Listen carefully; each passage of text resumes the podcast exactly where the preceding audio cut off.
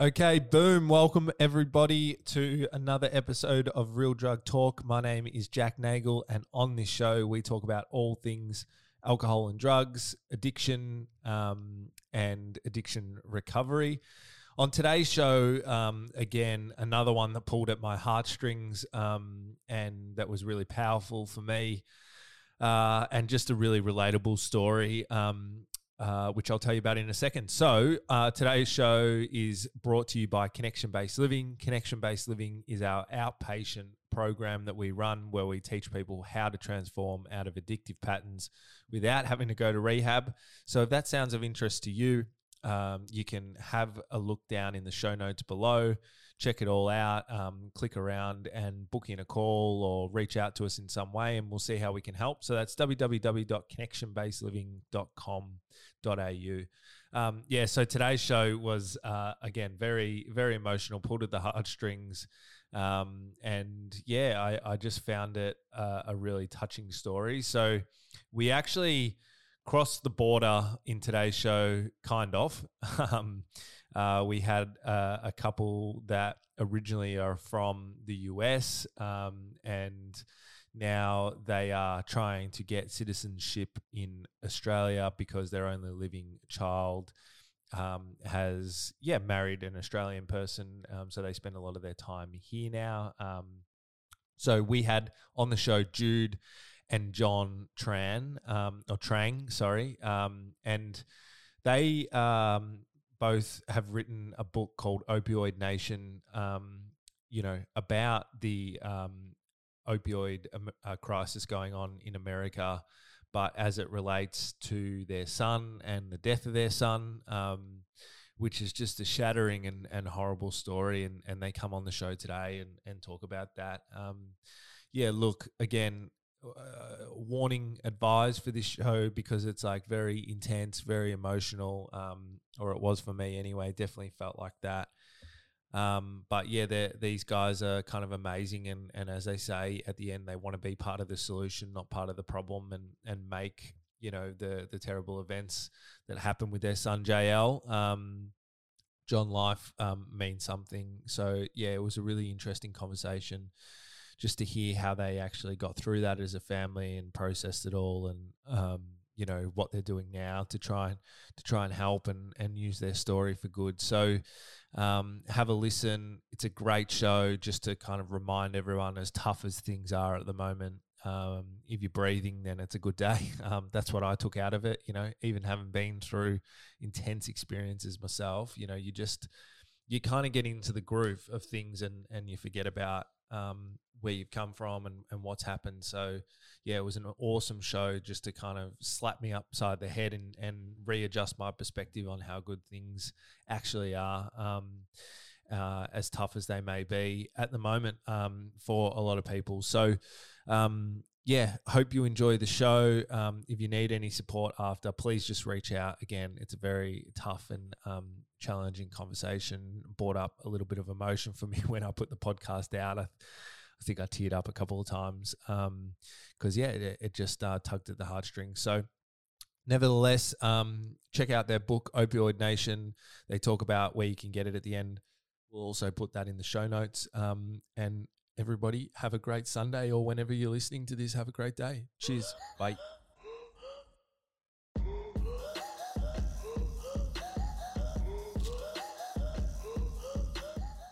Three, two, one. Okay, boom. Welcome, everybody, to another episode of Real Drug Talk. Now, today, um, uh, lately we've actually had some intense shows, and I think that this will be another one. Um, and I'm I'm excited to kind of have this conversation because you know, as you guys listening know, right from the start, one of the things that we wanted to do with this podcast was just have everybody that is affected by alcohol and drugs um, come on and share their stories, experiences, professional opinions, so that we can get the whole gamut um, of expertise and and experiences in the conversation. Um, and and just kind of sum it up all together and and find the interesting points where they intersect and, and find the way forward. So today we actually have um, a family story, which is um, fantastic. And I was explaining to um, John and Jude, who I introduced in a second on the phone um, yesterday when we were chatting, is that we want to have more family members come on and and talk about their stories because it's it's a space that is just very or a voice if you like that's very underrepresented. Um, i think and i don't know if you guys agree in the um, alcohol and drug space and uh, but it's probably families are probably the ones that have to deal with drugs and alcohol and addiction the most you know because they're often with their loved one for 24 hours a day and if they're involved in some sort of support service or whatever they might come for an hour. Um, but other than that they've got them for the rest of the time. So we also they are in Australia, but you'll hear the twang in in the accent. Um, we we've got they're from the US of A, which is cool. Um, and I love the US. I've I've traveled there a little bit, and it's awesome. So I'm excited to talk a little bit about that. But uh, so we've got Jude and John Trang on. How are you guys? We're good. Thanks for having us. No worries. Now this um you know these guys do have a personal story as well but they're also doing like amazing advocacy work as well um, off the back of their story. Um, and they have a really uh, amazing book which is going to be now on my uh, reading list um, called opiate nation um, addiction recovery loss and grief. So um, and then you know they do off the back of that a lot of um, I guess you call it advocacy and and and things like that around their story. And I'm interested to chat to you guys a little bit about kind of what you you guys have seen in the US and how that compares to Australia and and all that sort of stuff as well. But um, I'll shut up. H- how are you guys going? Uh, how's how's Australia?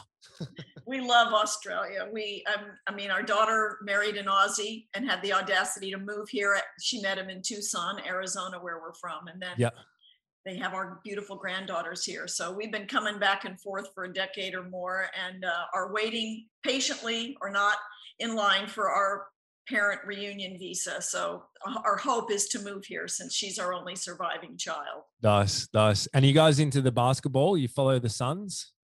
Actually, I love U of A Wildcats. Uh, the university there in Tucson is where I went for my pharmacy degree and my PhD.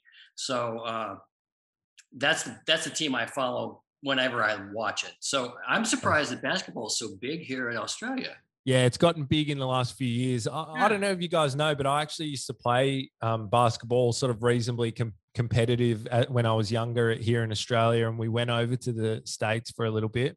Um, How and cool! That's kind of part of my story, but yeah, I know the the map of America off all the NBA teams. I know that works. You know it, that, and then football and college football in the South is like a religious experience. So anyway, yeah, that's America. Love it. So so okay, so you guys just mentioned there that that you know your connection to Australia is your daughter, and and you said that you know that's your, your only living child um, so that's probably a good segue, segue into um, a bit of your story do, do you guys just kind of like you got the whole book there i know and, and a whole like years and years of experience with it but do you guys want to give us like the the sort of three to five minute snapshot overview of of your story your experience with drugs and alcohol and how it impacted your family? Absolutely.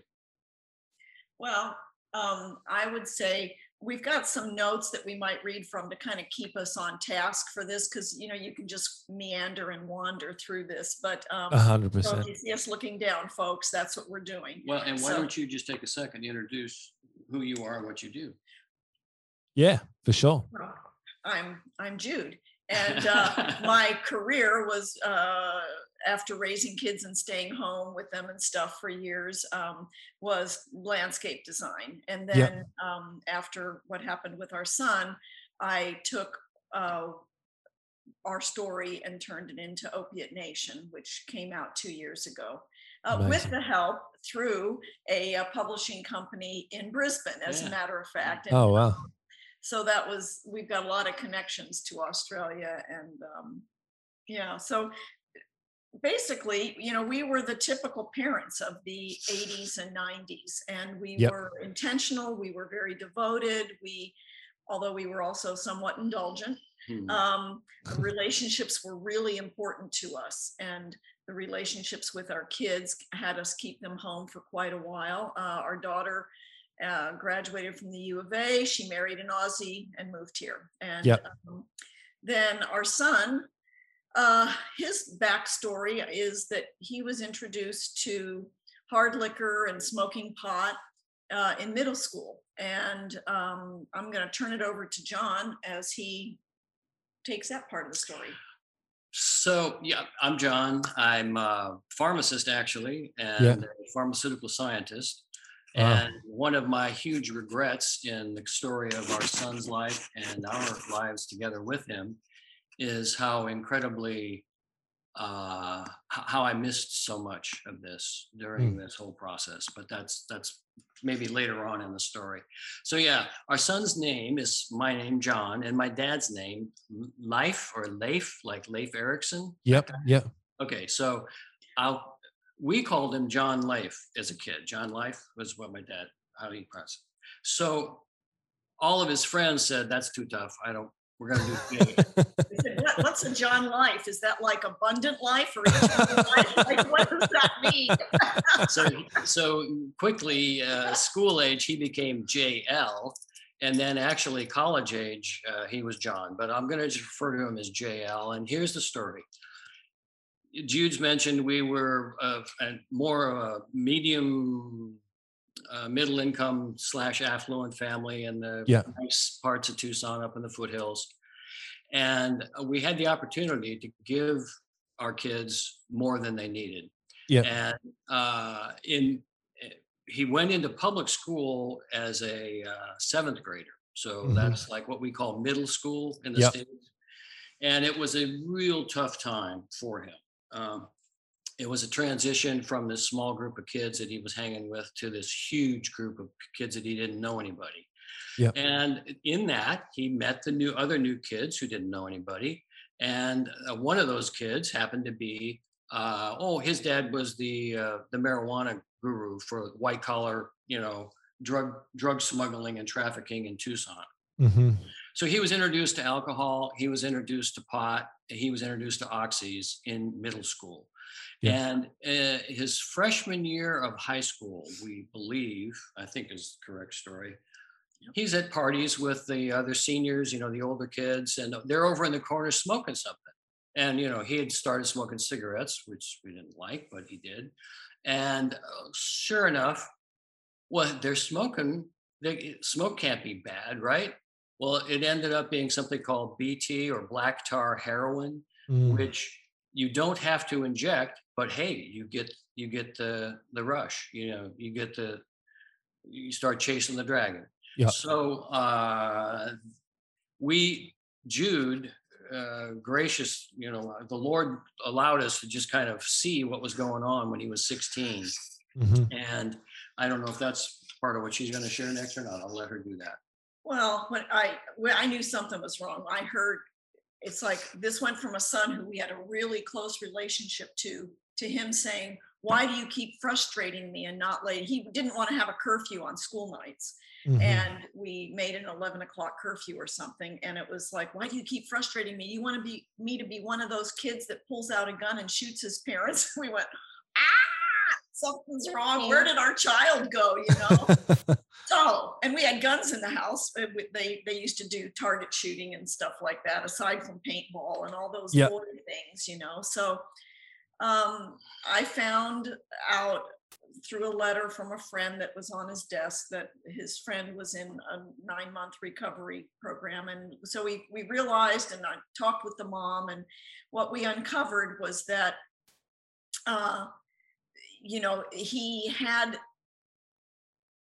he really did not want to be addicted. He was scared to death, Frightened. Yeah. but it just had taken over. And so we got him into a uh, an outpatient recovery because he was a teenager and um, instead of an inpatient we didn't have $100000 to put him in one.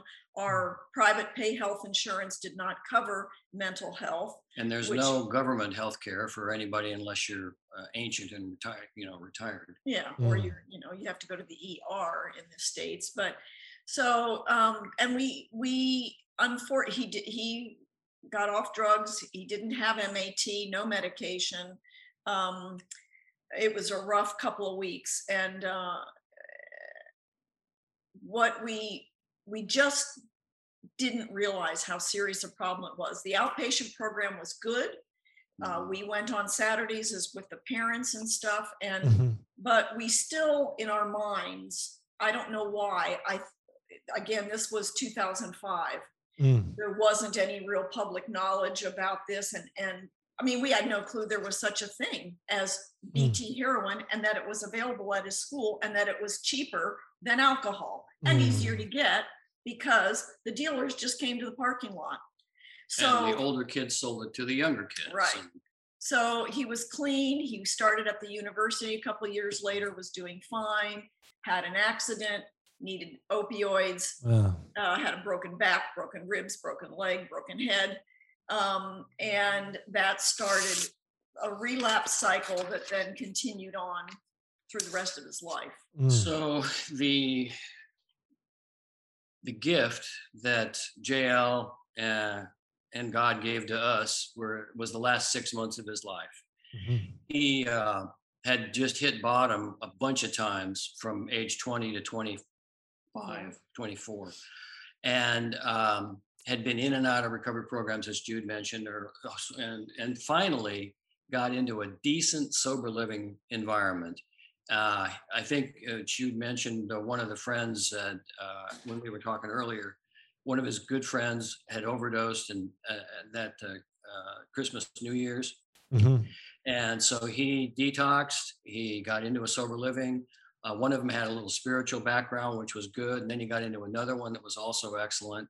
So we had him, we had the real John Life back for six months. And yep. it was just a huge gift to us because sober, he was just, you know, just like you, handsome, winsome. He could talk your pants off dude. Yep. His friends did not want to get into an argument with him because it didn't matter what the topic was. They knew they would lose. You know, even if they were right, they, they knew they would lose because that's just he was that he was very very intelligent, and I think that's actually one of the issues that was not necessarily a, a, a blessing or a gift for him because he thought he could deal with it all in his head. A hundred percent. He thought he could handle it and he didn't want to bother us with it. He, you know, the shame, stigma, all that stuff. So uh, the squeaky clean JL was this awesome guy. The the addicted JL was some guy you really didn't want to be around. I mean, it was, you know, it was like two different people. Right. Mm. So after this six month period, he decided he was done with the sober living house. Before uh, but was- before that, two weeks before that, he uh, had wisdom teeth. You know, he's 24 now, right? This point. What? No, he's 20. Yeah, 25, turning. So he had to have his wisdom teeth taken out. Yeah. He didn't want to tell the doc that he was a heroin addict. So the doc gives him 100 Percocets before and 100 Percocets or Vicodins after. He uses them, of course, in the sober living home those last two weeks to cover the fact that, oh, hey, so they're going to be te- drug testing me, but that's okay because I'm taking opiates and it's like it's a prescription. So then he starts doing BT as well again. And by mm. that time in his life, it was not just smoking; he was uh, using it IV, mm-hmm. and um, he crashed bad and burned, and uh, that was the two weeks. Then, uh, so then he made it through those next two weeks thought he was done with the sober living home. We spent a wonderful couple of evenings with him, uh, just you know, talking and hugging and saying goodbye. You know, just normal life. We thought everything was cool. Mm-hmm. And the first night he's in uh, his new apartment, um, which we learned later was affectionately called Garage Mahal by all of his friends because it was this enormous workshop shed with a couple of apartments next to it. so all kinds of motorbikes and cars and cool stuff in there. Yeah. Uh, they drank heavily that all that night. The kid he was rooming with didn't have any idea that JL was an, an addict. JL kept two different lives going. I don't know if that's common for addicts or not. very very common, yeah. Yeah. Well, he had he had his clean crew and he had his his coke crew and his heroin Although, crew and the rest of it. I'd like to say his clean crew all drank and drank quite Heavily, a bit. yeah. Yeah, right, And right.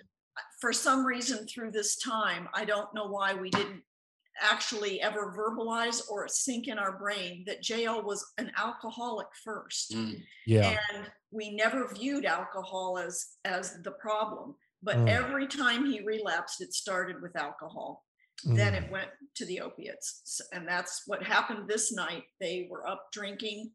He had to go to work the next morning. His friend said the last time he saw him was 4 a.m., went to his room. What people don't realize while the rest of them were drinking beer and maybe a few other things, he had those little bottles of vodka because as an Right. alcoholic, he had to keep token more and more down. Yep. Yep. He went in to his bedroom at 4 a.m. And uh, I'm sure at that point his judgment was a little compromised. He'd been essentially clean of opiates for six months until the recent. Uh, they uh, the autopsy they found three or four injection sites on his arm, so it, it hadn't been a lot of use. And by that time, it wasn't just black tar coming up; it was all kinds of you know, it just gets stronger and stronger. Basically, he must have miscalculated how much he needed and uh, we are told the, the we got the knock on the door. The sheriff said, "I'm sorry to tell you, uh, Mr. Trang, your your son has died." And of course, we're in shock and disbelief and falling apart. They wouldn't even let us see him because he had uh, he died in his bed, leaned over, so he was swollen and uh, uh, hematoma and the whole schmear that goes on when when you die uh, from respiratory depression. Um, and so they, we, we, you know, one of Jude's chapters is saying goodbye in a body bag. So uh, it's the kind of thing, it's a club we didn't want to join. If there's parents out there listening, we need to talk because you don't want to join this club. Yeah. So oh, it's so heavy. And do you know what? Do you know what? It gives me chills and and the reason why it's such an important message is because you know when you guys are telling the story from the other side of the world you know i can completely relate to it and i just think back to my own experience and you can only just put it down to fucking luck really that you know there's plenty of times where stuff like that happened to me or to friends or whatever and and yeah it's it's why and i don't know if you guys agree like it's like complete abstinence and recovery is important but it's why it's why actually putting in interventions and helping people to stay alive first is more important you know? Yep, is. That something like because we are talking a little bit about this the other day like oh, and i don't know if you guys agree it'd be interesting to know like do you think that like the culture around how we help addiction and um, you know how we support people using drugs in australia versus the us is a little bit different like it sounds like in the us it's more focused on just like complete abstinence type stuff is that right I definitely think so. And I think um, there are several factors that go into that. First of all, you all have public health, you have Mhm. a society that supports and that everyone is bought into Mhm. your your public health. sort of everyone States, as- yeah, the as a- important people anyway well, yeah, The I mean, the point is that, that in the States, we're still dealing with this, you know, Affordable Care Act. The only thing that it really significantly changed for all the naysaying about it, one of the best things it changed was that you could not be excluded from health care for pre-existing conditions. And many of those pre-existing conditions, aside from cancer and diabetes and HIV AIDS, that the insurance companies until 2014 or 16 that they could disqualify you from also were things like drug addiction and mental health. And so um, madness. You Australia has such a different aspect um, and view, and well, so and most private insurance in the states, which is the only way you can get any kind of help for uh, uh, recovery, many of them do not cover. Ours did not, and we Yeah. spent twenty thousand dollars a year because we're both self-employed on our health insurance and our copays, and we did not have mental health coverage. So Wow. now, um, But but I did you want to touch too though on the uh, the nature, the difference between the way the heroin reduction. thing is is uh, no, not that. the not har- that okay. So the harm reduction, yes, Australia is way ahead of the states in the view of harm reduction. I would say um, the fact that you have safe injecting sites until July, the United States had no safe injecting sites. Rhode Island, the governor of Rhode Island signed into bill for them to be able to have legally have safe injecting sites in Rhode Island. One- Where's Rhode Island? it's back near Massachusetts, New li- England. little tiny New state. England. Right, right. But um, so you, Vancouver, Canada, Germany, Sweden have had Portugal. safe injecting sites. And um, harm reduction in general, I think, is viewed more positively here. Mm. Um, I don't know. Is that what you were asking me, Jack, or did I? get Yeah, yeah, yeah. No, a hundred percent. And like it is, it it is viewed a, a, like tenfold. Like, and I think it's a good point because sometimes in Australia, right, we bang on about how the system's fucked, and there is elements of it. Um, but I'm not comparing. There's good stuff about how the states does things as well. Um, but that you know, like we do have to remind ourselves that we're actually doing a good job in a lot of areas. You know, and, and we kind of forget Definitely. and it just it just was something that stood out when you were telling um JL's story about like how you know how something like that might have might have impacted it differently and and I don't know if you guys think Big about time. that stuff. Well, and I don't know because I don't, I'm not totally familiar with AA and NA groups here. I know that things like smart recovery and some of the other recovery models are more open. In the States, I, from what I understand, still 50, 60% of 12 step groups will not allow you in if you're on medicated assisted treatment. Like And into the meeting. into the Yeah. meet, you cannot be part of the meeting, right? and so there's this pressure and it's an all or nothing. And um, part of that relates heavily to the criminalization of drug addiction and drug Yeah. users. And i for have thought about this as you can imagine we do think about drug policies because we can always then say we can put ourselves in that circumstance.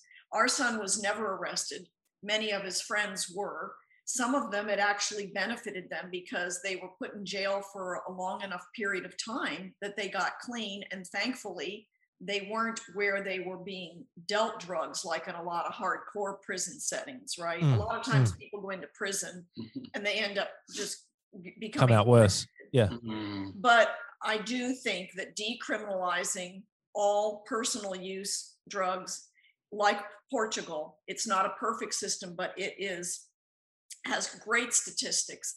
And they're um, what I think was interesting, and I'm going to look at this for a minute because I don't have it memorized. But um, uh, Portugal has their oh, and now I can't find it, but um, the the decrease it's been a huge decrease in drug abuse by 15 to 24 year olds Mm. and um, i think that a lot there's a lot of other statistics related to the portugal project A hundred but um, I do think that the criminalization also puts in people's mind because we've had it since the Nixon era on the war on drugs and then the Reagan era just say no just say no. Sounds so simple. And I think if you just say no and never try drugs someone like me it is simple Mm. you just are never going to go down that road. I had a terrible fear of what could happen, so I never touched uh, drugs. But that's not nor- normal, is what I've been told. Yeah. Yeah. So I think the fear that people have related to uh, it's it's an image and Yeah. so if you're a loser a down and out a junkie well yeah send them to prison you know get them off the streets Mm. that's a, that's a mentality and i think that's where um I, I from what i understand with you that is still a mentality i hear Okay. that here in australia Yeah, too. Oh, for I'm not sure. Where you for want to sure. go with this next, Jack? But I definitely want to touch on the contrast between what we were talking about uh, yesterday regarding how the heroin heroin thing happened here, because our story is not the the uh, the poverty thing that characterized the middle section of America. Yeah. So go go. And and we'll go there in a sec because I I think that's highly fascinating. I'm really keen to to hear your perspectives and experiences and story around that. Um, and I and I'm sorry because we're jumping around a little bit. Um, but so when you guys are going through all this, can you just talk talk me through and and the listeners through like the different stages? Like as family members, how are you guys dealing with a seeing you know JL at different stages kind of deteriorate and like what's the emotional impact on you guys and then also you know like what what's it kind of like trying to navigate the health system and and find these answers and stuff you know you, you guys kind of touched on it a little bit how in the states it's like a hundred thousand to go to an inpatient rehab or something um so so yeah like what like h- how did you feel and how did you deal with that when it was all happening? Okay, uh, I'm the feeling guy. I'll I'll try not to talk forever here, but that's good. you know, we parents love their kids, yeah. Okay, and um, you always want the best for your kids, and you want to do the best things you can possibly do for them. And I've spent a good chunk of the times that while JL was still alive, and then the last seven years since he's died. He died at 25 in, two, in 2014. Some people don't deal with regrets or don't think they're very productive. I, I spend a lot of my time wishing I'd done this different, wishing I'd done that different. Because I think what you find when a, when a young person or a, a, a, you know doesn't have to be young, but when a person in your family is struggling with drug addiction, substance and alcohol abuse, uh, it's the whole family is doing it. Yeah It's not just the person, it's the whole family. And from a, par- a parent perspective, your kid hits 18, 19, you got to let them start making their own decisions, blah, blah. Uh, and they're, the deal is, even when they're younger, when they're still under your jurisdiction, there, there weren't any right answers you know you're you love them to death and that's overindulging you back off and give the tough love and that and that doesn't work. You know there just weren't any right answers. So uh, you know we can get into this later on too i'm going to hush but you know one of our passions is we, let's let's be keeping these kids who are struggling in addiction of any nature and there's a lot of different facets to that. Let's let's get into a prevention program here so that nobody else has to join this club Yeah. Well, I think, and before we do that, uh, more of the how did we navigate it? There, when when we found out the JL was using heroin, like I said, we were shocked because as we grew up in the 60s, 70s, heroin was the end of the line for drug users. You only Yeah. that, you know. And then you find that, you know, people like Ray Charles who did it their whole life. Well, just like our children's pot is not our generation's pot. It's genetically modified. It's way stronger. Same Mm. with heroin. The heroin supply keeps getting stronger and stronger. And now mixed with fentanyl mixed with fentanyl, carfentanil. Um, it is it's lethal, and so um, the other thing about 2005 was that nobody was talking. At his school, there was a drug bust three weeks before we before we found out. That's how his friend ended up going to rehab. A bunch of the kids, some girls were caught in the bathroom Jeez. uh, smoking heroin. And so they never said a word. We didn't know. I only found out when I found out that my son was using heroin by having to call a mom. And it's like all the moms in that clique knew. And her response to me was, and this was a lawyer, these, you know, lawyers, doctors, Indian chiefs. It was like, we never thought JL would have used it. It's like, but he comes around with your kids all the time. So it very shame, shame and stigma based. And so for him, we didn't let people know. Uh, there were two reasons why. We we had close friends and family knew, Mm-hmm. um, but we also f- felt that for him it was his story at that time. And I think there's a fine line between telling your kid's story to the whole world Mm-hmm. um, when it's their story until he and he was not ready to own that publicly Mm. so the shame and stigma that is uh, surrounded and especially so that's 15 years ago was amazing. I mean we couldn't even find i called his pediatrician and said uh, our son's using heroin. What do we do? And he just like went what? What? You know? So Wow. he calls the university and goes on. So i think that the um, it does tend to isolate families. Mm. I do think, thankfully now, it's less than it was 15 years ago.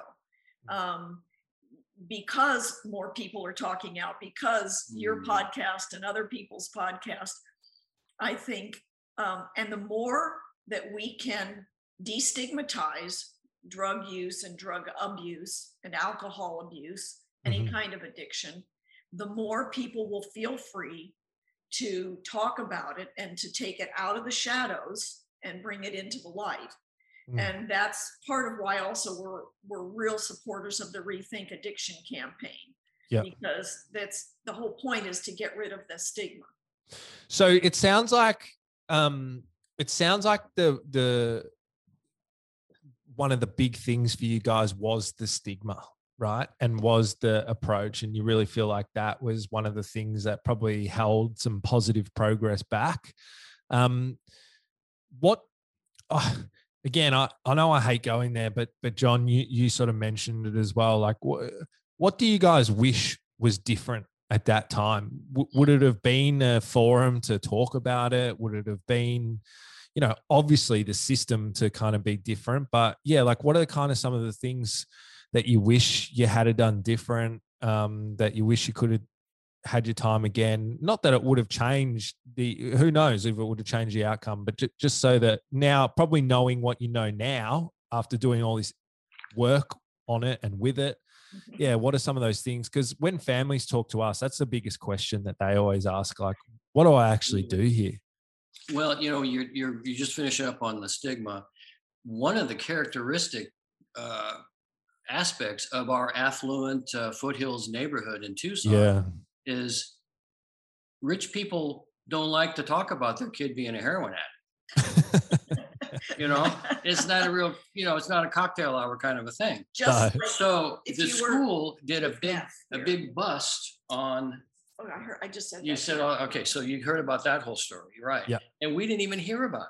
So one of the things that would have been helpful is if the the system, whether it's governmental or school or or whatever, if if the system had not been so hung up about uh, drug use, substance Mm. abuse. public knowledge, public information, and Yeah. um, I think that's So- that's a huge thing. What, where were you going? What with I that? mentioned too is I'm, I'm a pharmacist. Okay. Yeah. I studied pharmacology, like eight hours worth of it in uh, pharmacy school. Yeah. I studied pharmacology in graduate school. I Mhm. sh- I knew that you know opium is the dried exudate of the you know the, the poppy capsule and all. I mean, I could probably have have extracted that stuff as a as a college student. Mm. Uh, and so for me, the regret from an educational perspective is that we just assumed that this couldn't be that bad. Mm. You know, JL is going to get through this. Mm. But you know what? This is heroin. I don't know if Jude shared this already or not, but his his uh, psychiatrist, MD, PhD uh, doc the six months before uh, he died, said heroin is the cancer of addictions. It's like um, you can't. Yeah, it just when it gets a hold of you, it's a lifetime project. It's not just something you walk away from. Hmm. And so I kick myself because I should have known that. Okay, I don't care whether he's just smoking it or not. It's it's freaking heroin. So that you know, and, and I mean, it, it just goes on and on and on. Uh, so education for ourselves. We wish we'd listened to the professionals. Oh, that's pretty novel. You know, the uh, the guy we would go into for the outpatient program, he was really good and strong. He said that JL JL should probably be in our inpatient program. Oh no no, we're it's cool. We can. I, I think he's going to be okay. So we had you know we were too smart for our own goods because we assumed that when JL told us he could deal with this and handle it, that that he could. Mm. And so, you know, we just I don't know. Uh, I think the yeah one of a couple of the things that are I think about like for us, um, you know, our hearts are in Australia now. This is where our daughter and her husband and our grandchildren are and uh, mm-hmm. uh, this is where we hope to they'll let us in someday and, um, and what i see is that our concerns are for an approaching opioid epidemic in australia and i don't mean to be doom and gloom but what i what i see sam quinones a great investigative journalist in the states wrote dreamland that was released in 2015 one of the first books on the opioid epidemic. And his thesis was um, he, I believe, correctly documented the fact that the lack of community and the increasing affluence in American society created the perfect void for addiction to go right into. Mm-hmm. You know, it's if you've got a rock wall, stuff's going to just bounce off. But there was this was a void, and what I see in Australia is similar um, uh, societal things starting to shift. I mean, a dozen years ago when we first started coming, we'd go back to the States and we'd say, oh, we love Australia. It's kind of like America was in the 50s and 60s, like it's slower life and people have bigger families and yeah, not... but Melbourne is like Paris meets Seattle or something. It was just really cool. Well, yeah, it wasn't that it was backwards at all uh, because Tucson was backwards compared to Melbourne and Sydney, but it was culturally the sense of family and community yeah. felt a mm. lot stronger. And I still believe that. But I see chinks in that armor. People, you've got a lot of households where you have both people working. Why are you both people working? Because the houses are so expensive. And if you want a nice house and then you move house more often, you don't know your neighbors you don't have that sense of community.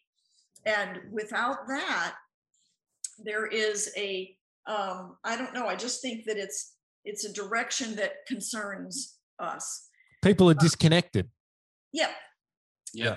You know, there's not like um there's not like the aunt and uncle down the road if they you know if you're in a mexican community in the united states or even in a black community you know if they see somebody's kid down the street you know doesn't matter whose it is they'll go over and yank their ear if they're doing something wrong or smack them upside the head well you know in our upper middle class white societies you don't do that yeah. right yeah.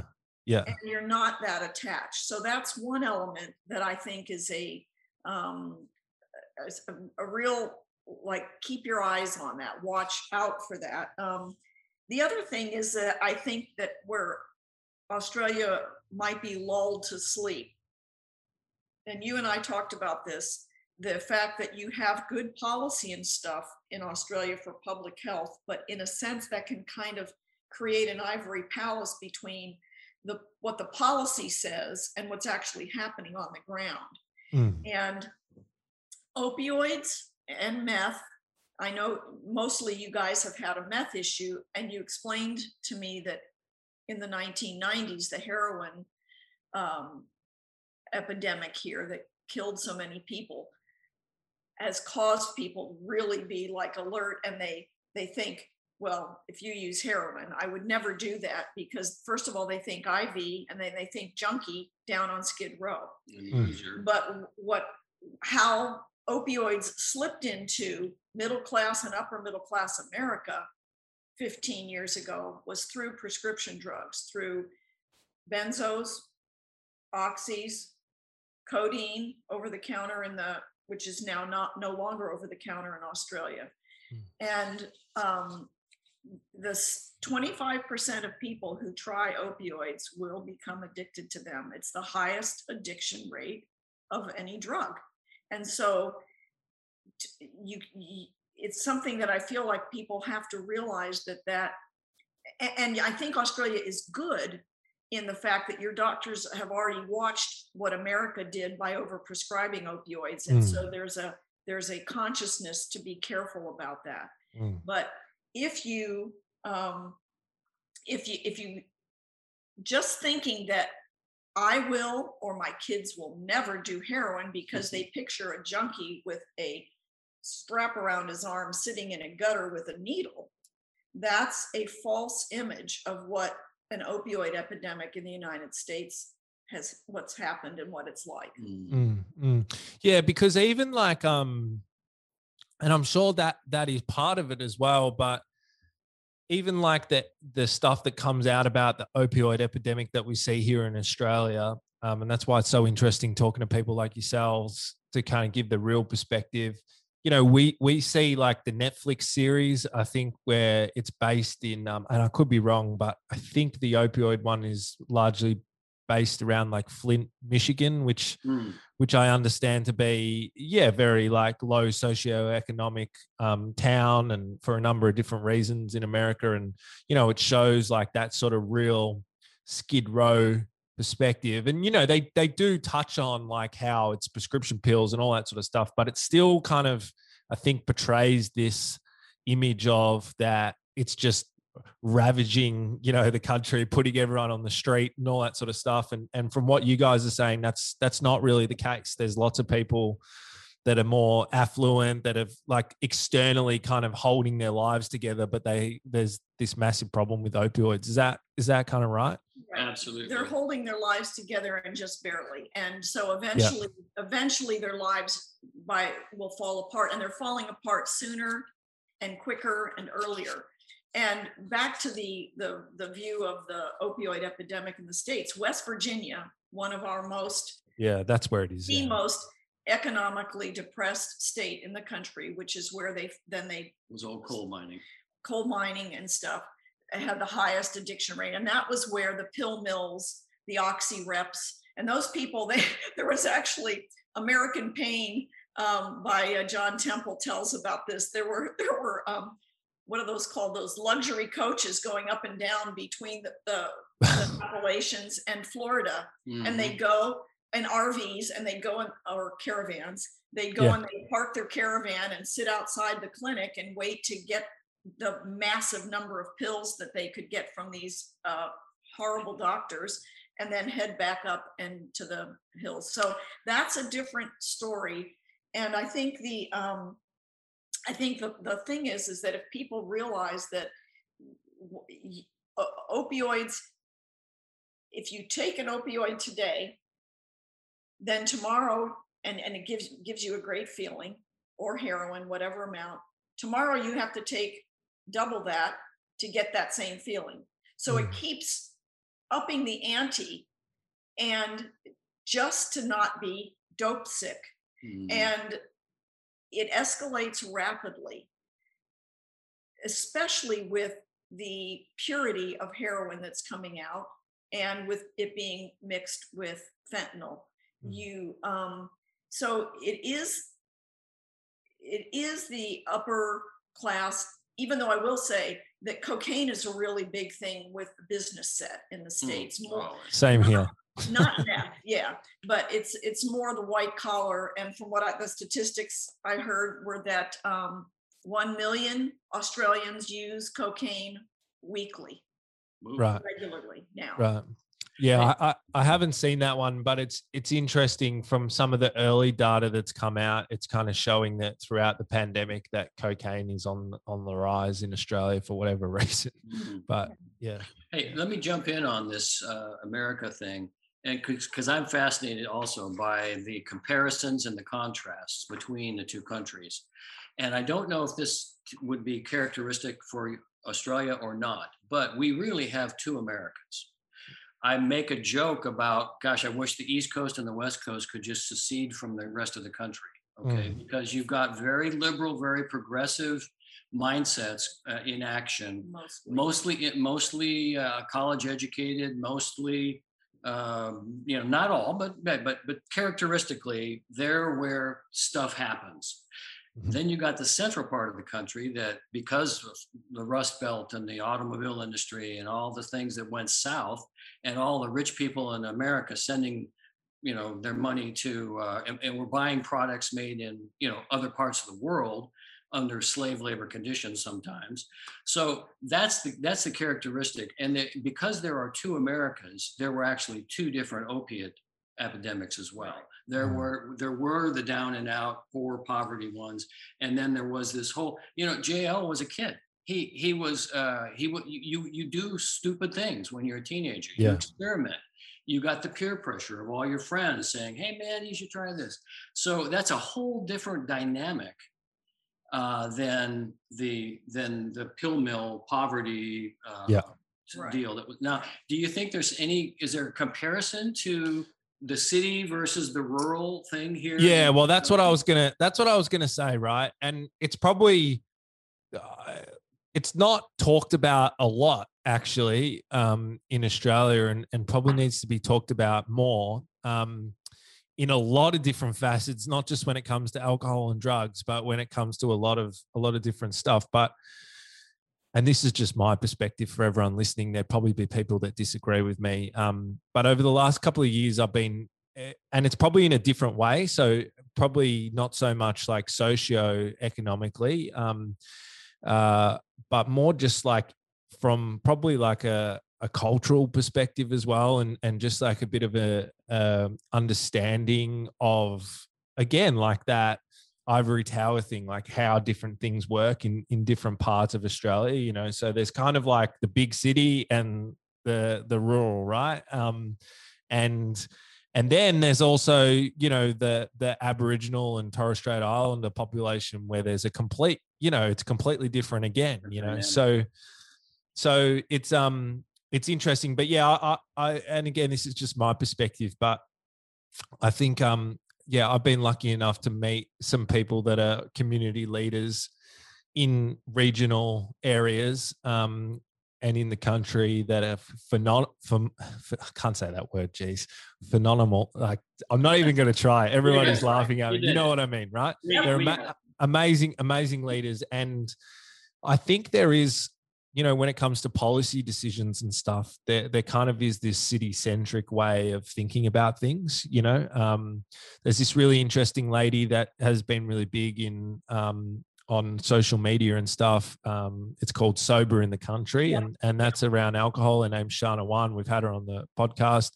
Yeah. She's awesome, and she really kind of talks about that a lot. You know, um, and and yeah, uh, I guess it's it's just it's not that it's like necessarily divided or maybe it is but it's just different and i think there's a lack of understanding about how the different how different policies need to be implemented differently in these different places um, to kind of pick that up culturally so yeah there there there 100% is lots of different dynamics yeah. sort of at play um, and i think i think you're right like i think probably socioeconomically as well um, again culturally and politically um, and and just you know even financially just the way that the systems work in australia and america are slightly different. Um, but there is like a growing divide between the rich and the poor here as well and i think that that like and the gap is getting bigger. Like you can't i don't think you can kind of deny that you know? Um, and and that definitely adds an element of um, access to to health services and ed- education. I think is the main thing, or not even education, but just like you guys said, just information distribution and all that sort of stuff. So yeah, it, it's very interesting. So I, I wanted to ask you just just quickly, like, um, like when you come here to to Australia and you look at the differences and and things like that, like, do you see Australia as like even even though you guys kind of sound like you're on board with like the drug policies and stuff is it like too progressive or not like you know because i understand that it's sort of pretty different but do you see like those drug policies as really progressive or would that freak a lot of american people out like some of the stuff that we do here with the injecting rooms and stuff just a little word uh, the fact our, our friends in the states get so tired of hearing us talk about how fantastic that this is a social democracy. Oh, yeah. that's not a particularly bad thing. That's actually pretty cool because that means you want to take care of each other. Society. And the, as for as a as a society, as a nation, you've been used to having all of that go down for years and years and years. So the implementation of programs in in drug addiction and recovery are going to be much much easier for Australia, I think, than America. America is light years away from a universal health care. I don't think it'll ever happen. That's why we're coming to Australia. yeah. You know, so uh, the, and and correspondingly, then they're I think way behind in terms of uh, progressive approaches to rethinking addiction. Well, I also I I think um, I wanted to I, I agree with everything John said, so I can't really add anything to that. I do think, um, but I do think that, and Rethink Addiction, the reason they want to do the campaign in Canberra and get the attention of the politicians and the media is that there is a disconnect hmm. because you take overall general good care of your population mm. with preventative medicine and, and easy access pretty much the fact that it could take two months for somebody to get into a public detox mm. when they are uh, a heroin addict or a meth addict and they need help what, right then two months they could be dead i mean mm. they easily would be dead um, that that's shameful and that has to change but i do think one of the things that i wanted to say was about opioids is that the lulling to sleep part of it is what if opioids just kind of become viewed as innocuous as they did in the States. And like I said, I do believe that you have a prevention against that because you've watched it in the States. But mm. if opioids, benzos, other uh, drugs become uh, innocuous and and the hard party drugs like um, uh, uh, GHB and meth, and GHB, which is highly addictive, um, it, are viewed as well you know kids are going to do party stuff right? What you don't realize is that is this progression that happens and and for people to think that their kids can play around with those drugs or even as young adults and and that at least 25% of them are going to end up being hooked for life until they go through a recovery if they make it that far is foolish. Mm. It, that there's only one path that goes forward with opiates. And if you think, well, I go from party drugs, well, I might try smoking this, you know. Eventually, our son swore he would never put a needle in his arm. Mm. mm.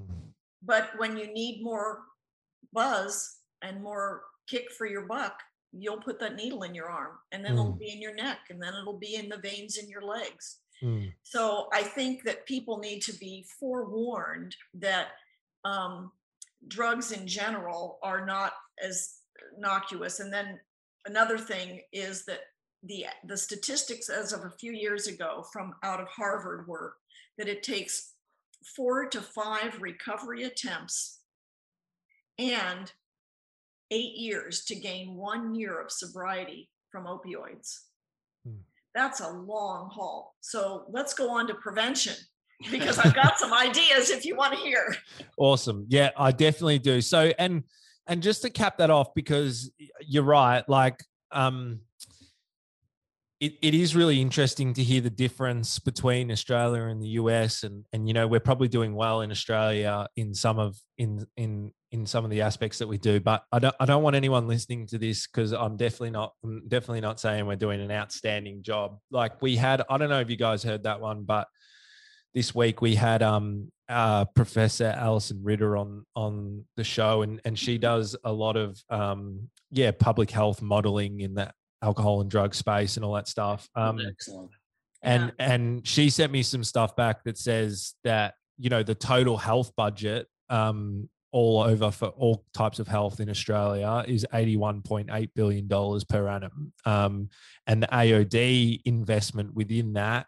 Um, or treatment investment is one billion. Um, So prevention and stuff wouldn't be that much more. So that only adds to one percent of the total healthcare budget whereas compared to mental health which has just had a massive kick um, just in the last few years due to some good advocacy and stuff like that is 10.6 billion which is 13% so the, the harm the flow on effects downstream effects they call it in, in public health service in, in the public health sector and and how it impacts emergency wards primary healthcare all other healthcare settings is massive and the fact that we only spent 1% of the health budget on it is fucking insane you know it. so Couldn't have said it better.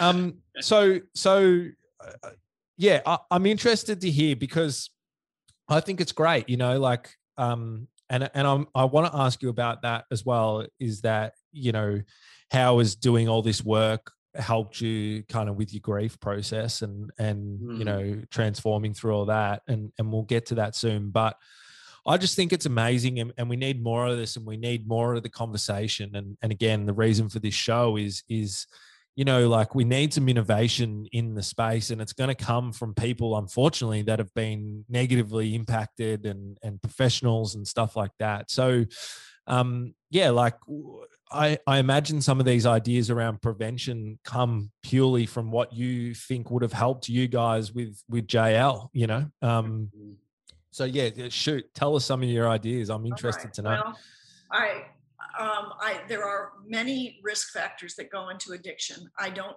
I don't buy into that all addiction or the majority of addiction is based in childhood trauma because Yeah.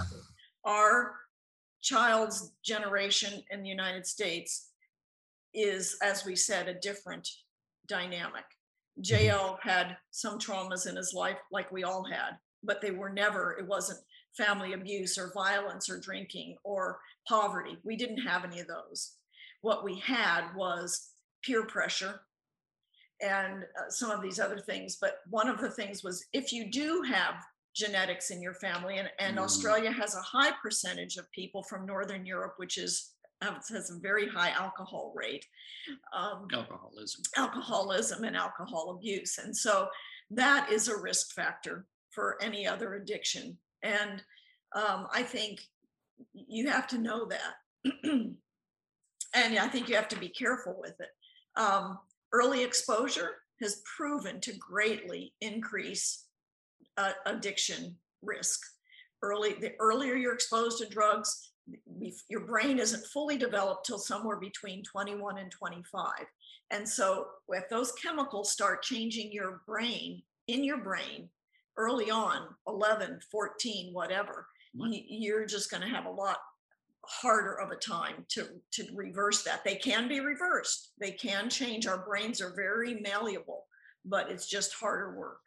Um, the I think the prevention through, and I have down on my notes here, parents, family, children, politicians.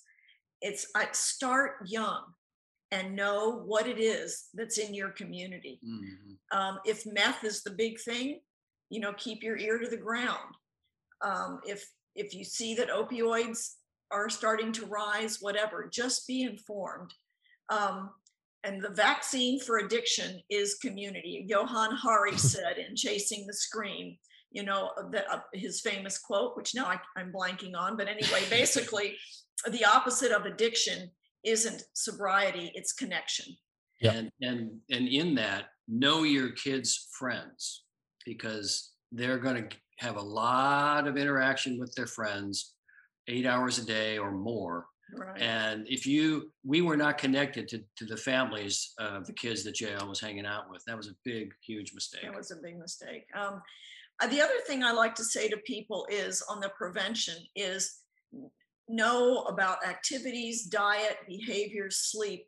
Know the things that boost the positive brain chemicals. Mm. And like you're you're doing with your right. programs. And but there are activities, there are things, and I have to say, we did not focus on this, even though John and I were very community service kind of oriented. We didn't include our kids in that.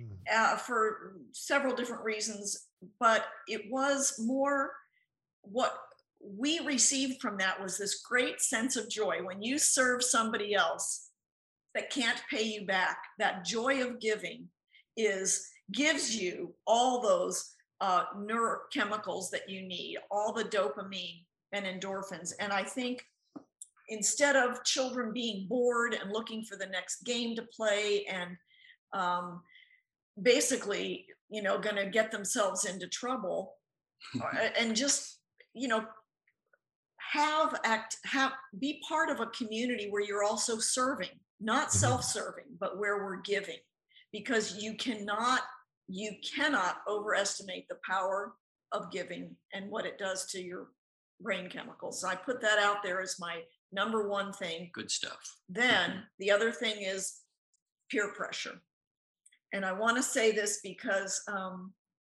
uh, gabor mate who wrote about um, uh, in the realm of hungry ghosts and his whole work in Vancouver, BC, and starting the safe injecting room and trauma. Like I said, I don't agree. That's his culture that his people are in. But he wrote a book also in the early 2000s with a child psychiatrist called Hold On to Your Kids.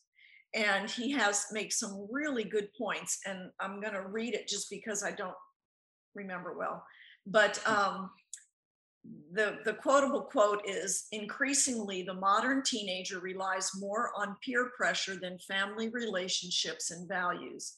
Peer pressure and group dynamics is known to be one of the highest risk for adolescent drug and alcohol experimentation and use. And that mm-hmm. last line comes from um, Nora Volkow in the United States in the um, SAMHSA. So he in the book it looks i have not read it all i've just read excerpts he talks about how children at one were adult oriented in the past and that all children need that attachment and that attachment should be to their parents and siblings. If they don't receive it at home they will get it from peer pressure. And um, so they they debunk the myths that children need socialization first. What they say is that social socialization should place third in a child's development after that primary connecting and maturing. Mm-hmm. And that, as we know, is um, I think the question for parents and society then is how can we guide our teens away from being overly influenced by peer pressure? And that, again, I think relates to what you do in your family, how you are involved in the community, um, you know, those kind of things. And I, I could pontificate for a long time on that, but. Oh, I love it. And and to me, it sounds like, which I'm really big big on as well, and I couldn't agree with you more. Um, is like in terms of prevent prevention, uh, you know what it sounds like you guys are talking about specifically is is capacity building families um, knowledge and skills and strategies that they have to a yeah make a more connected kind of family unit um, and um, connected eh, make everybody within that family unit more connected to themselves and and and the world. Um, but also you know like teaching families the different trigger points and and different I guess pitfalls and and slipping points that you know might happen for kids along the way, um, which is really interesting and and kind of in a similar way. that they've done just recently in Australia in the suicide prevention space. They they put a very big emphasis on upskilling and educating families on how to look for the signs and symptoms of suicide and, and what happens. And it's made a pretty significant impact in in reducing you know suicides for people and and having some earlier intervention and i as i said you know earlier on when we were chatting i i just i couldn't agree with you more. I think it's such a big space because the reality is is that professional services cannot just cannot be with you know kids or people 24 7 and it, and it comes down to the community and and the families that are around them to to help support. Yeah. You know uh, you I, I think some of the things that I didn't remember when you were asking about regrets, I think tie into this whole concept of prevention as well. And and a couple of thoughts just to toss them in and see how they fit. You know, I, I said we all love our kids, or when you have kids, you love them and, and you want the best for them. But the bottom line is, we all love imperfectly, and mm. that's really kind of a sad truth. It just is the reality. We just don't do it exactly the way we would want to do it. So, um, if we had paid more attention, uh, I, I, my my daughter is uh, old, a little bit older than JL, and uh, her kids. She is so tuned in to what makes those kids tick, and I look at that and I'm just in awe because when John Life was a little kid, you know, I was the dad, he was the kid, you know, I, I didn't I didn't remember how much I had, uh, how much fear I had as a little five year old about this or that or the other thing, and I ignored that stuff. I was completely insensitive to that in in my son, mm. and I really deeply regret that. And I think from a prevention perspective, you know, moms and dads, just stay tuned to what is going on with your kid because it's crucial, it's critical, it's imperative that you know. Mm. And uh, again, you, are going to make mistakes. It won't it won't be hundred percent perfect, but if you're oriented toward that, and then have the conversations. It's tough to have conversations with 14 year olds. Yeah but I one of my regrets is I just didn't take the time to to you know those teachable moments where you can draw aside and and find out how they're feeling, find out why they're afraid of this or what their concerns are. You know, uh, one of the my my age guys asked John Life on a camping trip that he was on with them with one of his other young friends, "Why do you do this, JL? Why are you do, using heroin?" And he goes, "It takes away all of the pain. Mm. So here's my son, you know, uh, has everything. He's handsome. He can you can talk your shorts off. He's you know he's bright. He's in, not just bright. He's like too bright. Uh, and he's got pain. And I'm going, holy cow, what's that about? So I guess that's just it. I'll stop. Well, along that line, the other thing about is remembering that teenagers have so much going on. And in that, the, the nine to 14 year old age is considered the second window of opportunity in parenting. And it's where your kids' brains are growing at a faster rate than they normally do. So, zero to three is the first window, and nine to 14 around there is the other second window.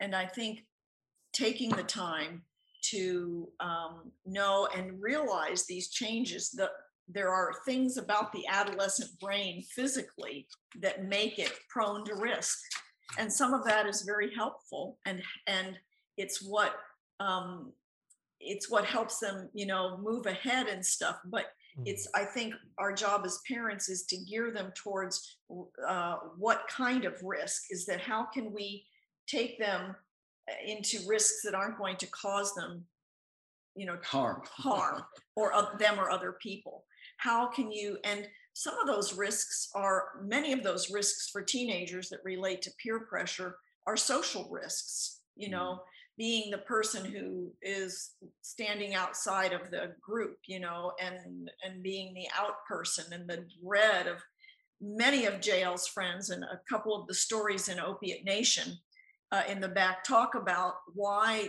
some of his friends used drugs or alcohol, and it was to fit in.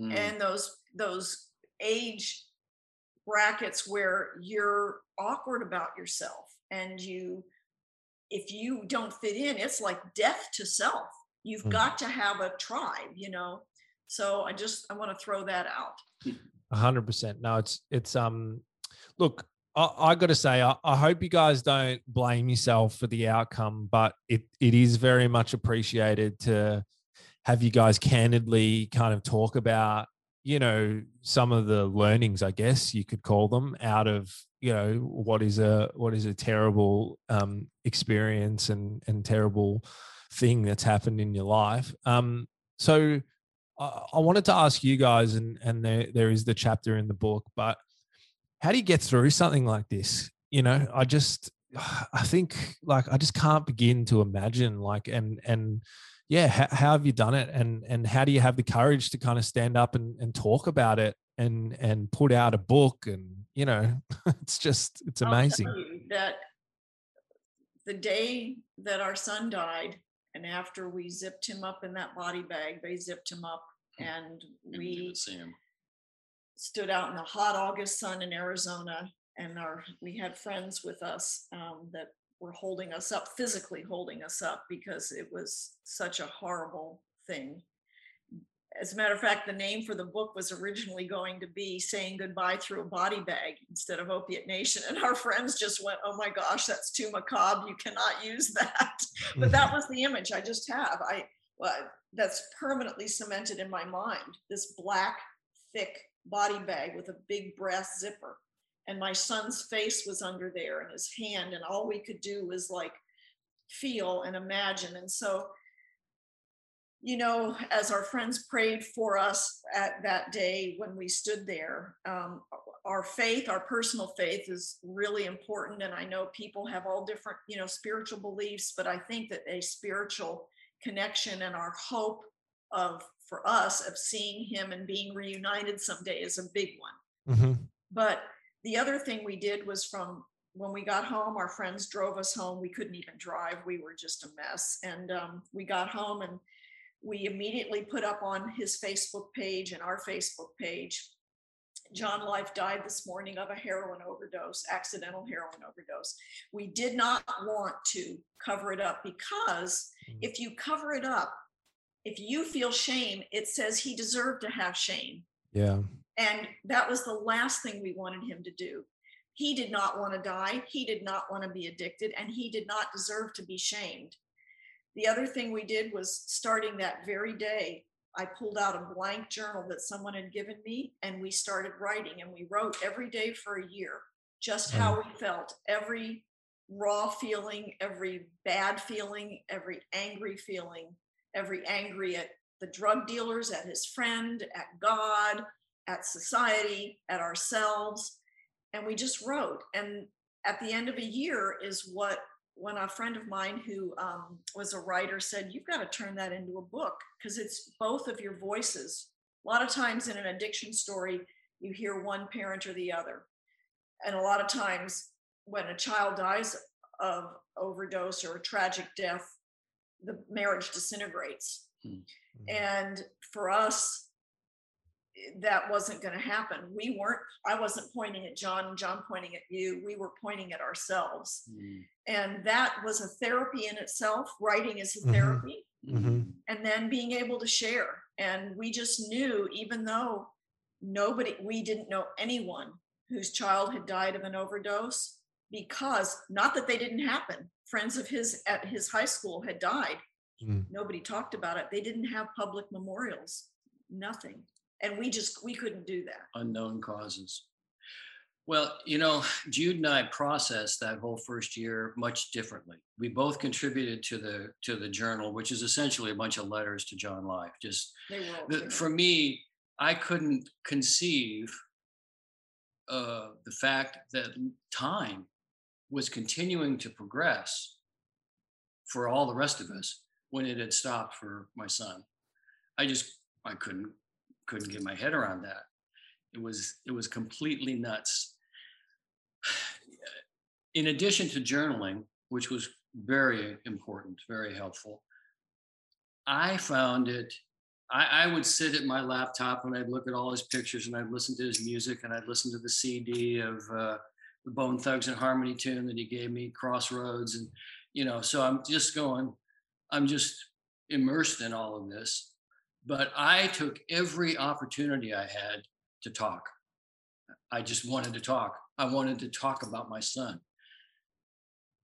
And um, I mean, not just with his friends or our friends or anything of that nature. Oh no! Every I'm, people on the street I'm got at, it. I'm at the car wash, you know, and the young yeah. lady is taking my change, and I'm going, I'm looking in her eyes and going, "You're okay, aren't you?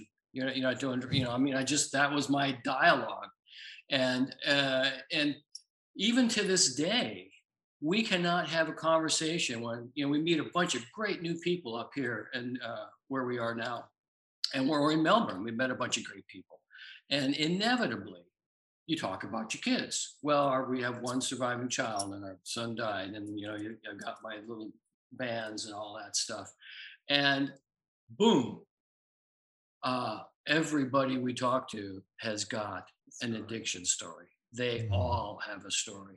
So the other thing that really helped me make it and still helps me make it is we were connected to a couple of John Life's friends closely. But after he died, these kids came out of the woodwork. He mm-hmm. was hanging with 40 or 50 really great kids, a lot of them with big issues and, tr- and struggles and, and trials. Mm. But every, well, not every one of them, bunches and bunches of them would voluntarily call us or text us or FaceTime us and go through this narration of what an awesome guy he was and what an incredibly positive influence he had on their lives. And a lot of them, you know, had issues as well of regret because they didn't you know, he reached out to some of them during those last couple of weeks and they were busy and didn't get back to him. So, you know, they had, there was this great dynamic of talking through his life, their lives. And that's, that's what helped me. And, and I always oh, tell oh, people, oh, hold on. Oh. Yeah. okay. Oh, the other thing is, if I didn't have the hope that I am actually going to see him again, and listen, he was not like an on fire Christian kind of a kid you know, he was he was he was walking his life. But uh, I do think he had a spiritual awakening, like I said, about six months before, kind of a yeah. rebirth of his of his of his concepts and faith. If I didn't have the hope that I would see him again, it'd be hard. Yeah, there'd be no no point in going. Oh, no I, point. I, I do say, and I believe so strongly, John's ability to be very vulnerable when we talk about JL and our our decision to be open. When you're open, you invite other people, and that's what happens. You let other people talk when nobody else in the room is talking about it. All of his friends had never had any other families that they, of their other friends who had died, that had done public memorials. We had hundreds of people at his memorial, lasted two hours or two and a half hours. Then we had a big dinner that friends put on afterwards. It opened it up for those people and those friends to be able to talk. And you've got to be able to talk. If you hold that, bottle that stuff up, it just, I don't know what happens. I think it makes you sick, you know? I guess one other thing, Jude has studied all this stuff and wrote about it in the book. Uh, there's five stages of grief, and then there's another one after that. Uh, there's no good way to grieve, man. Uh, there's your way to but grieve. But you got to do it. That's there's, it. There's your way. Right. So nobody can tell you how you need to do your grieve grieving process. It's it's uh, unique to each individual that has suffered loss. And you suffer all kinds of losses aside from the death of loved ones. Uh, we suffered the grief of not having our son uh, as a sober, thriving young adult. That was a grieving process in and of itself. So that's the, the, the grieving the living for people who have loved ones in active addiction. There's a grief that you have to.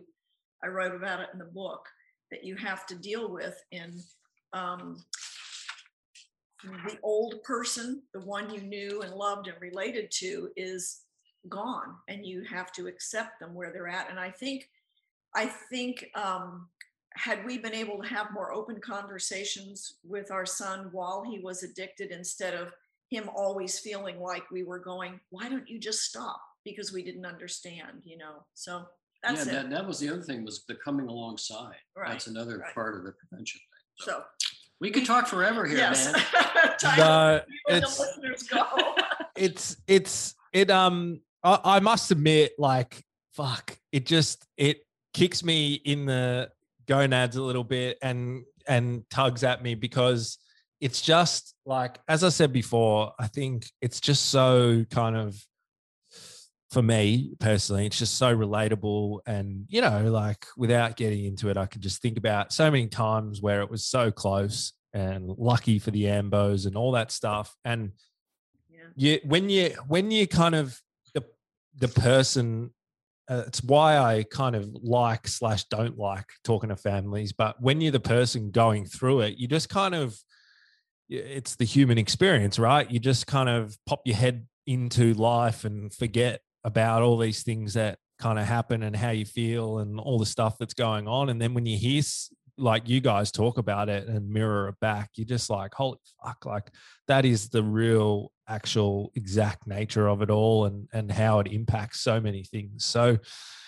uh, what would your what would you guys say? Like i know it's a really corny thing to ask to kind of finish up but what would you guys say as you know like a message that just to people whether it's you know users family members anybody experiencing the um you know the the impacts of alcohol and drugs I'll make it quick. Uh, don't give up. Don't don't stop loving them, and don't give up. Yeah, I I don't know that I can add anything else to that as as parents. Um, I just think that it's worth the fight and every effort we can make because a person cannot recover if they die of an overdose. And recovery is a long, tedious a process that we need to support people and the way look for ways to engage people so that they'll be interested in recovery Mm. and then our job what we feel is to work on the prevention end by telling a our story is a is a cautionary tale Yeah. Mm. And um, I, I would actually like to say for everybody listening, you know, I have a lot of conversations with people struggling all day, every day. And I think the overwhelming message for me is that, you know, no matter what is going on, if you're breathing, it's a pretty good day, you know? um, Yeah. So Hey, it beats the alternative. that's right. That's right. So, where can people grab your book, um, Opioid Nation? Where uh, all all good websites? Uh, Yeah, get it. I it's been in the background there. We we can right hold it up to the camera. all right yeah so yeah opiate nation you know amazon um, barnes and noble online book distributors if you're local um, Readings or one of those booksellers they'll order it It- it's all it's available for all of them to order um, the hardback's really expensive especially in australia but Mm. a year ago we on the anniversary of international overdose awareness day we brought out a paperback and an ebook Uh-huh. which I- we've lowered the price as low as the printer will let us do it, which is at cost because they won't let you sell it for less than cost. But anyway, we lowered the We price had to pay to sell it. yeah, they won't let us do that. So, um, but anyway, uh, through September 1st, it's on sale now on as paperback and ebook, so you can get it. And um, yeah, and our website is www.opiatenation.com, um, and there's a contact thing there, so you can write us if you want to have any questions or want to email us. Um, I we take the time to respond to people and you know we're not professionals in anything except for our own experience Mm. and um, like mostly what we tell people is we know what not to do and we're starting to figure out a few things that people can do. So yeah. And so this was a labor of love as well. I mean, this wasn't written to you know sell thousands of copies. Of course. Uh, but uh, uh, our prayer, of course, is that our story, JL's story, the the narration and the and the the incredible stuff that Jude put into the book, if it saves one person, and we know that it already has, it's been worth the whole schmear. And so that's that's our hope. That's our desire is that that uh, we're part of the solution instead of part of the problem. Amazing guys. No, thank you so much for coming on. Um, and yeah, just being open and and sharing that tough experience and that tough story. Um, and yeah, we look forward to seeing you guys at the Rethink Addiction campaign when it when it actually it happens, happens. when we get out of lockdown. exactly. All right, awesome guys. Have a great day. thank, Thank you. you. There you go, everybody. Another show down. Um, look, hope you enjoyed that. Well, maybe not enjoyed it. Hope it was impactful and thought provoking. Probably hope a lot of our shows are like that. Actually, like you know, enjoyable in some way, but not in the literal sense. It's it's more um, where we hope that they're impactful and get conversation going and and you know, get people's perspectives shifted and changing and and all that sort of stuff. So I hope it did that for you. Um, if you're interested to find out more about their story, because there's so much more we could have talked about, grab their book, Opioid Nation. Again, it's about um, the the life and memory of their son, um, John Life, um, or JL. And um, yeah, look, we uh, hope everyone's holding in there and and going well in the lockdown after that show or for any other reason, if you need to reach out, please send us an email or get in contact. Um, or if you want to kind of go and do something further, you know, booking a call with us. Um, and yeah, we, we just hope that the show is beneficial. Um, again, we hope that you're staying safe and well in lockdowns. Um, if you're in Australia, we hope that you're well. If you're somewhere else in the world, um, and uh, yeah, until we're vibing in your ears again next week.